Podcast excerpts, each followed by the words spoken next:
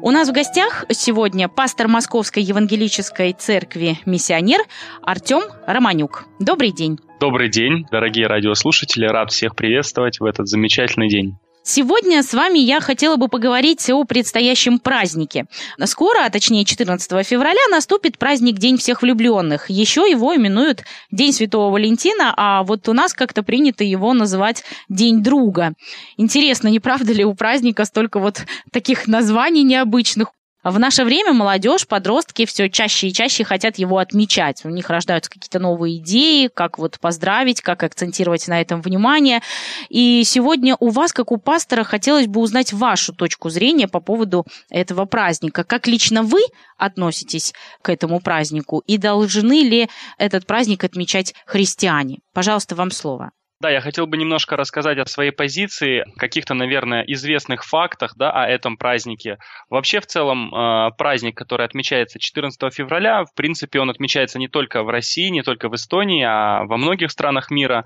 И назван он как День Святого Валентина э, по имени одного из двух ранних христианских мучеников, э, по одной из легенд, то есть Валентин Интерамский. Вот в честь этого человека, в принципе, этот праздник и назван. А, опять же, повторюсь, по одной из трактовок, потому что э, в целом пониманий о том, в честь кого назван этот праздник на самом деле, то есть существует несколько вариантов. Вы знаете, я начал обращать внимание всегда, уже длительный период времени я обращаю внимание на какие-то праздники, и стараюсь акцентировать на том, что они в себе несут и какой плод эти праздники приносят в нашу жизнь. И говоря о Дне Святого Валентина, о 14 февраля, я начал замечать, что многие люди, э, которые в данный момент, например, не являются женатыми, не являются замужними, да, и, может быть, не являются в той позиции, когда люди вообще строят отношения, да, они чувствуют себя ущемленными. И я увидел, как многие люди пытаются, скажем так, завязать какие-то отношения и в большинстве своем искусственно для того, чтобы э, в этот праздник, для того, чтобы в этот день не быть ограниченным, не быть лишенным какого-то внимания, не быть лишенным поздравлений, не быть лишенным каких-то чувств, переживаний и эмоций. Поскольку общественная позиция, она э, нагнетает, э, на мой взгляд, атмосферу в этом вопросе и позиционировать себя как человек, который без отношений часто многим грустно. Поэтому, дабы выглядеть на общем фоне правильно, быть как все, а, люди стремятся завязать какие-то отношения искусственно, и часто это приводит, конечно, к таким довольно печальным последствиям. А, мы ведь знаем, что отношения, которые строятся на доброй почве, которые строятся согласно Слову Божьему, эти отношения, они успешны, эти отношения, они сильные, крепкие, там, где сам Господь а, является строителем этих отношений, где Он пребывает посреди любящих сторон, да, посреди мужчины, посреди женщины, и Он является гарантом этих отношений, да, если люди все правильно делают, если они строят семью на Божьих принципах, на тех принципах, которые прописаны в Священном Писании, то я вижу эти семьи благословенными, успешными. Но когда люди просто пытаются искусственно что-то воссоздать, пытаются что-то построить, я часто вижу и консультирую таких людей, которые, к сожалению, терпят фиаско, да, или терпят кораблекрушение вот этих отношений своей семьи. Вы знаете, я также обратил внимание, что многие люди учатся разным наукам и также в школе преподают математику, преподают другие дисциплины. По много лет, даже какие-то 10 лет да, а, преподают, но при этом люди в своей жизни мало используют эти навыки, эти э, знания, которые они получили, взять ту же математику. Вот. Но при этом каждый человек почему-то считает, что построить семью очень просто и легко. И для этого не нужны никакие познания. Но я вам скажу, что это целая наука. Это для многих неизведанное, непонятное направление жизни, в котором необходимо обучаться. И, на мой взгляд, опять же, возвращаясь к теме нашего праздника, он является, знаете, таким подспорьем, провокацией а, к тому, чтобы люди вступили в какие-то отношения неправильно, вступили в них поспешно или просто чувствовали себя лишенными чего-то. Поэтому э, доброго плода я в этом не вижу, но в целом поздравить э, человека, который рядом с тобой, которого ты любишь, если вы, например, в браке находитесь, я считаю, что для этого не нужен повод, для этого не нужен специальный праздник, и мы ведь, поскольку близки друг к другу, мы должны, знаете, проявлять эту любовь поскольку Христос проявлял да, ее к церкви, отдал даже жизнь свою. То есть вот эта позиция любви, не на словах, но на деле. Когда человек говорит, что любит, а дел никаких за этим не стоит, мы понимаем, что это просто слова.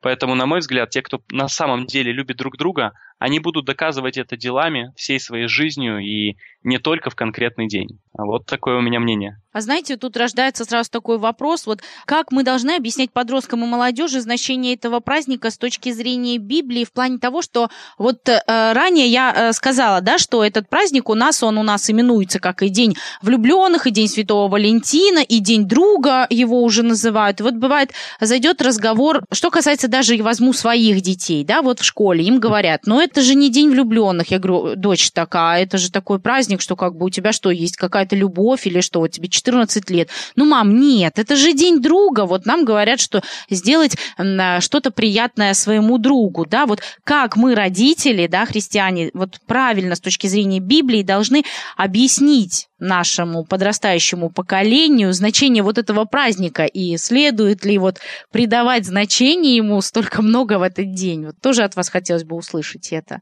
Да, вы знаете, этот праздник, если мы э, немножко окунемся в историю, э, мы увидим очень много языческих моментов, да, связанных с плодородием.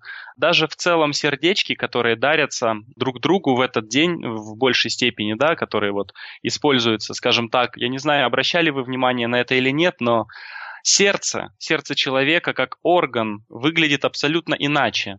То есть подарить, скажем так, сердце, которое, э, ну, то есть изображение сердца, да, или фигурку сердца, которая на самом деле бьется в организме человека, она не очень такая приметная, она не очень красивая. Но вот это сердце, которое дарится, такое красивое, похоже на яблоко, но на самом деле, если мы обратим внимание, оно похоже на очертания, на вторичные половые признаки женщины. И на самом деле, извиняюсь за выражение, но дарить друг другу попы немножко странно. Почему? Я сейчас оговорюсь, да, есть такая легенда, опять же, языческого типа, то есть богиня Халипига, то есть э, ее изображали и э, в честь плодородия считалось уместным подарить друг другу э, вот такой символ вот э, символ вот этого плодородия, символ, знаете, того, что не просто человеческая сила какая-то, да, э, скажем так, будет способствовать э, деторождению, но должно быть благословение неких сил, неких сил, которые извне воздействуют на человека, неких богов.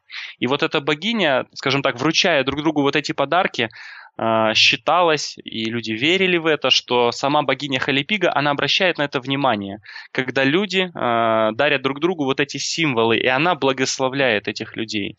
Но согласно священному писанию мы знаем, что есть только один Бог, есть один Бог Яхве а, и триединый Бог, Отец, Сын, Дух Святой. И много разных существует мифологических башков, так называемых, да, там, э, лже-богов, которые Библия очень четко показывает, демонстрирует, демонстрирует силу э, Бога над ними, да, и мы понимаем, что это все-таки языческие боги, и в Библии прописано, что это не какие-то, скажем так, существа добрые, еще что-то, а это просто демонические силы.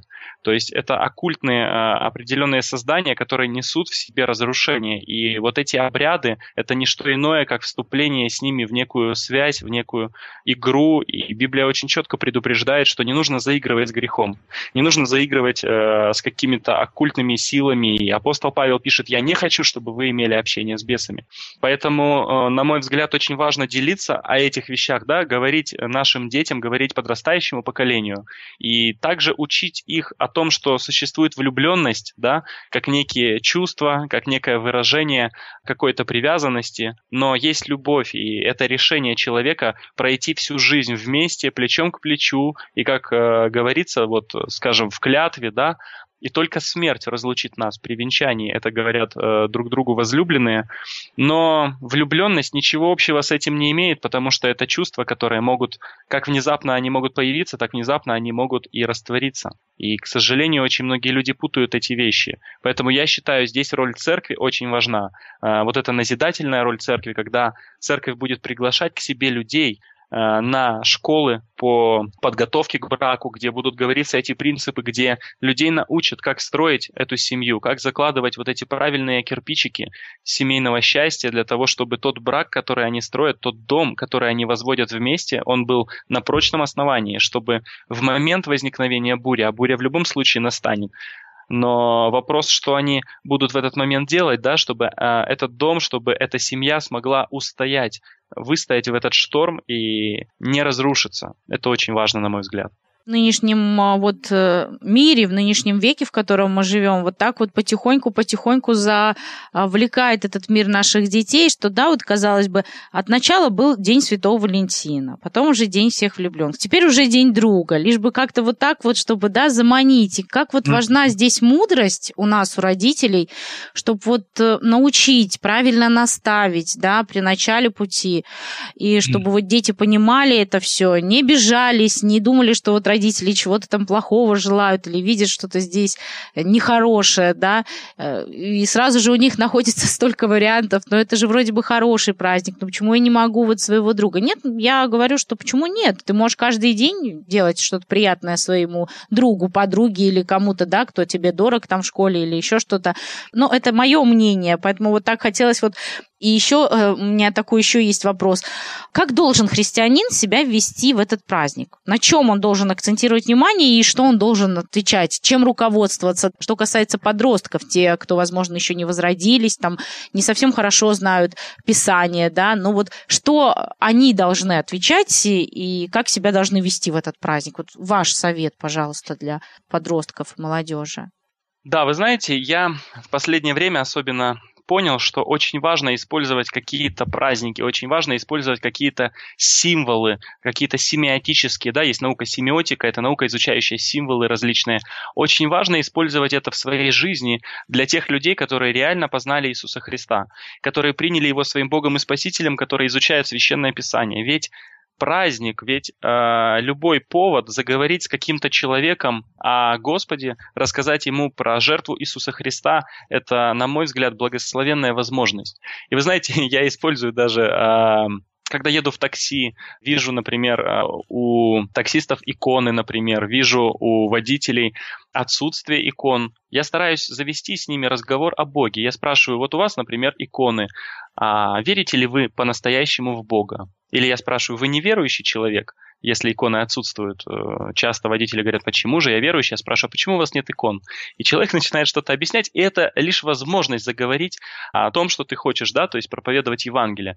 И этот праздник называется День всех влюбленных, да, то есть речь здесь о проявлении любви, но мы, как христиане, знаем, э, кто есть совершенная любовь, да, что Бог есть любовь. И ибо так возлюбил Бог этот мир, что отдал Сына Своего Единородного, дабы каждый верующий в Него не погиб, но имел жизнь жизнь вечную. я думаю, это тоже замечательная возможность, э, размышляя о любви, рассказать людям, кто есть на самом деле любовь, кто так нас возлюбил и, в принципе, кто виновник, скажем так, в хорошем смысле слова, да, того, что мы сегодня можем иметь спасение.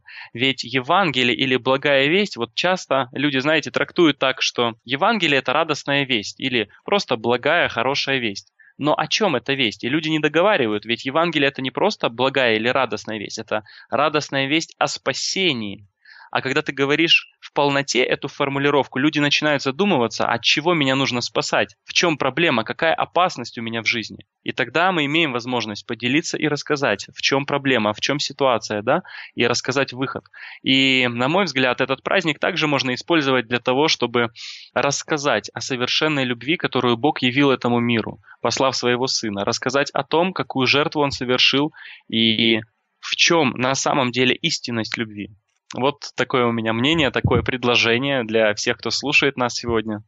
Большое вам спасибо за беседу. Я думаю, что все, кто нас сегодня слышали, также и родители, и взрослые, и бабушки, и дедушки, молодежь, и подростки, четко поняли для себя да, суть этого праздника, значение этого праздника, как э, можно его применять в нашей христианской жизни и на чем акцентировать внимание. И уже э, подводя итог и завершая нашу сегодняшнюю с вами встречу, хотелось бы услышать от вас пожелания нашим радиослушателям, нашей подрастающей молодежи, от вас, как от от пастора. Да, конечно. А вы знаете, время коротко, как говорится, и в последнее время мы можем замечать разные трагические события, связанные с экономикой. Многие люди переживают, у многих людей начался кризис, не просто в финансах, но в жизни. Но вы знаете, э, я много раз видел ситуации, когда Бог, Он поднимает людей. Я видел ситуации, когда люди искренне обращаются к Господу.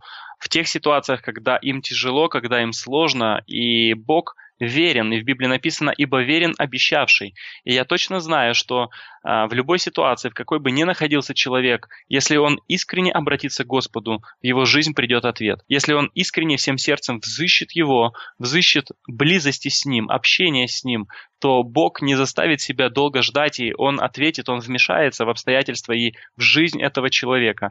Он наполнит ее другим смыслом совершенно. Он благословит его жизнь.